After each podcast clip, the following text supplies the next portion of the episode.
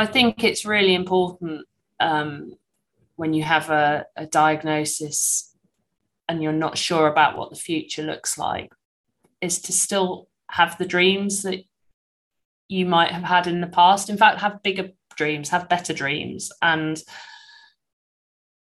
whilst you might not be able to instigate all of them, don't let the, the prognosis or the, the diagnosis you've had hold you back from what you might be able to achieve. I think you never know. And I think I'm a case in point that if I if I'd not done the things I've done over the last five years, 10 years, I'd be looking back with regrets now and going, why did I waste all that time thinking I wasn't going to be here or I, I didn't have a future? So I think no matter how worried you are about what that future might be, try and try and grab it. I think when I was diagnosed, I wished that people had put me in touch with people straight away before I started Googling and finding out information that wasn't very helpful and was based on different countries and things like that. I wish that I had been given more contacts of people that I could reach out to.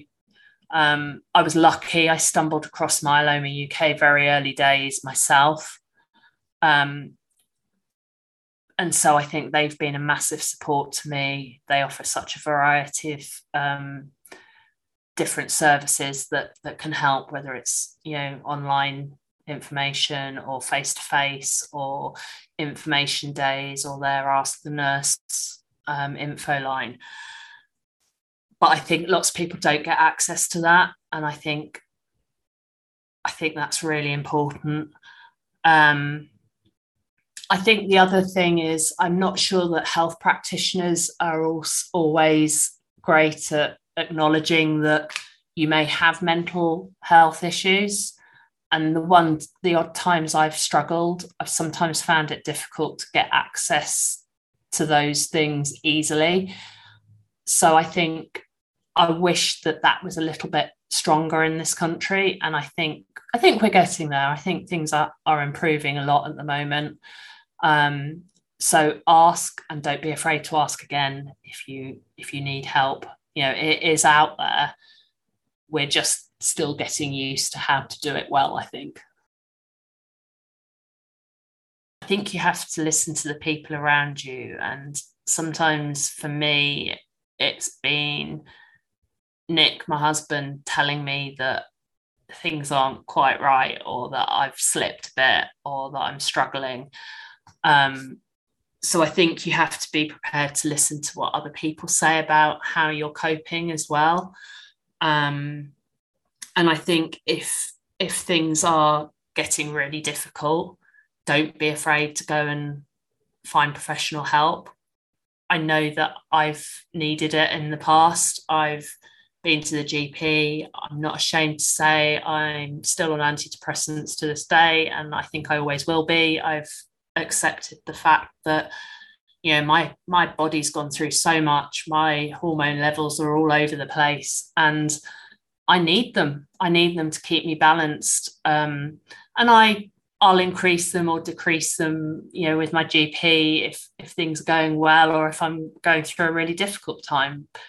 But I think there is there there is no shame to be had in having either emotional support from a, a practitioner or medical support if that's needed.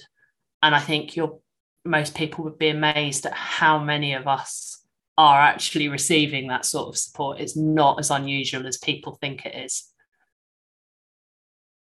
I think that's historically mental health has been seen as a, a, weakness and that's wrong and i think we're moving way away from that now which is brilliant news you know whilst covid has been horrendous for so many people i think it has made the mental health scene um, become really positive and people are able to talk about it, both males and females, which I think is a massive step forward as well. Um, and I think if anyone is struggling with their mental health, it's really, really important that they seek help either from their GP or from a counsellor or from friends or you know however they can do it there is help out there if you ask for it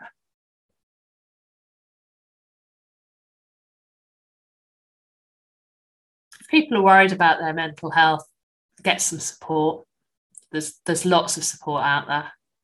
Um, and I would probably recommend if if you're concerned about it is to go and speak to your GP first. Um, there are also, um, you know, it, it, for example, if it's a, a, patient with myeloma, I would also suggest speaking to the Myeloma UK info line because they can often give advice and guidance and signpost you to support that might be able to help you. Because I think that emotional um, difficulty can can be linked to all sorts of things and you know, for example, if it's financial worries that are causing it, they may be able to help signpost you to people that can help you financially or um, help your situation a little bit. So I think, you know, know what's out there, know what support's out there, know what organisations can help if you need it, um, and be ready to reach out to them. If people are feeling isolated about their illness, I think it's about trying to find a way of reducing that isolation. And that's not an easy thing to do, I don't think. Um, but there are lots of groups out there to support. So, no matter what the diagnosis is, there are people and support groups on whether it's on um, social media, whether it's on the internet, whether it's via your local GP. There are lots and lots of places where there are people probably in a very similar situation that might also be struggling. And if you can get together with those people, you can help each other.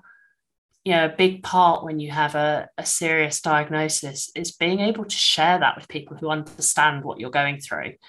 And you know, Nick would, my husband, would be the first to say that he can't understand everything no matter how much I talk to him, no matter how close we are and how much we communicate, he isn't living with myeloma. I am.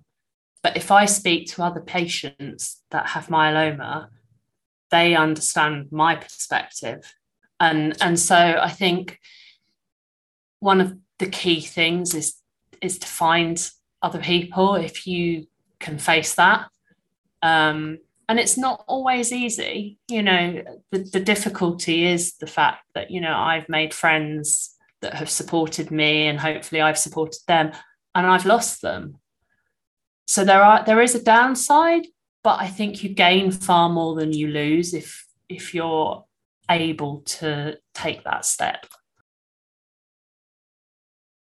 I think if people are having a bad day it's really important just to keep talking to the people around you that you know support you, whether it's um, friends, family, even know if you if you're having a really bad day, go and speak to a GP, go and speak to a health professional that can that can support you, because you know we all have them, and we may not look like we do if we're on social media or whatever, but we're all there looking like swans on the surface and paddling underneath the water, going ah so I, I just think there is so much help out there for people. Um, and I think you just have to work out which help you are happy to accept and go and find it. Don't don't be ashamed of it. Don't be ashamed of asking for that help. It, you know, people want to help. And actually, one of the biggest things I found is that often friends and family don't feel that they can do anything they feel very helpless when you get a diagnosis like this but they can support you when you're having a rubbish day even if it's giving you a hug or taking you for a cup of tea and they're quite grateful for that opportunity often so you know involve them involve the people that care sometimes the small things are the, the best things I think that um, it's also important for families to have support. I think they go through just as much as we do as patients. It's just different.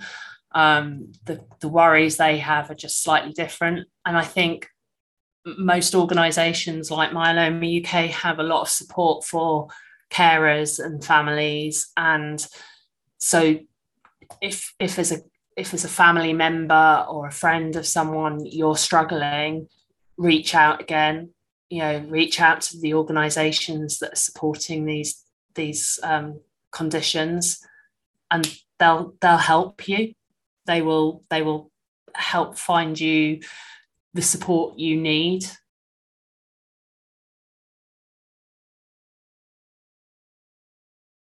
Anyone who's living with myeloma, I think it's really important that they look after their own emotional health and well-being. And I think my best advice for people in in that situation or my situation is just to keep talking.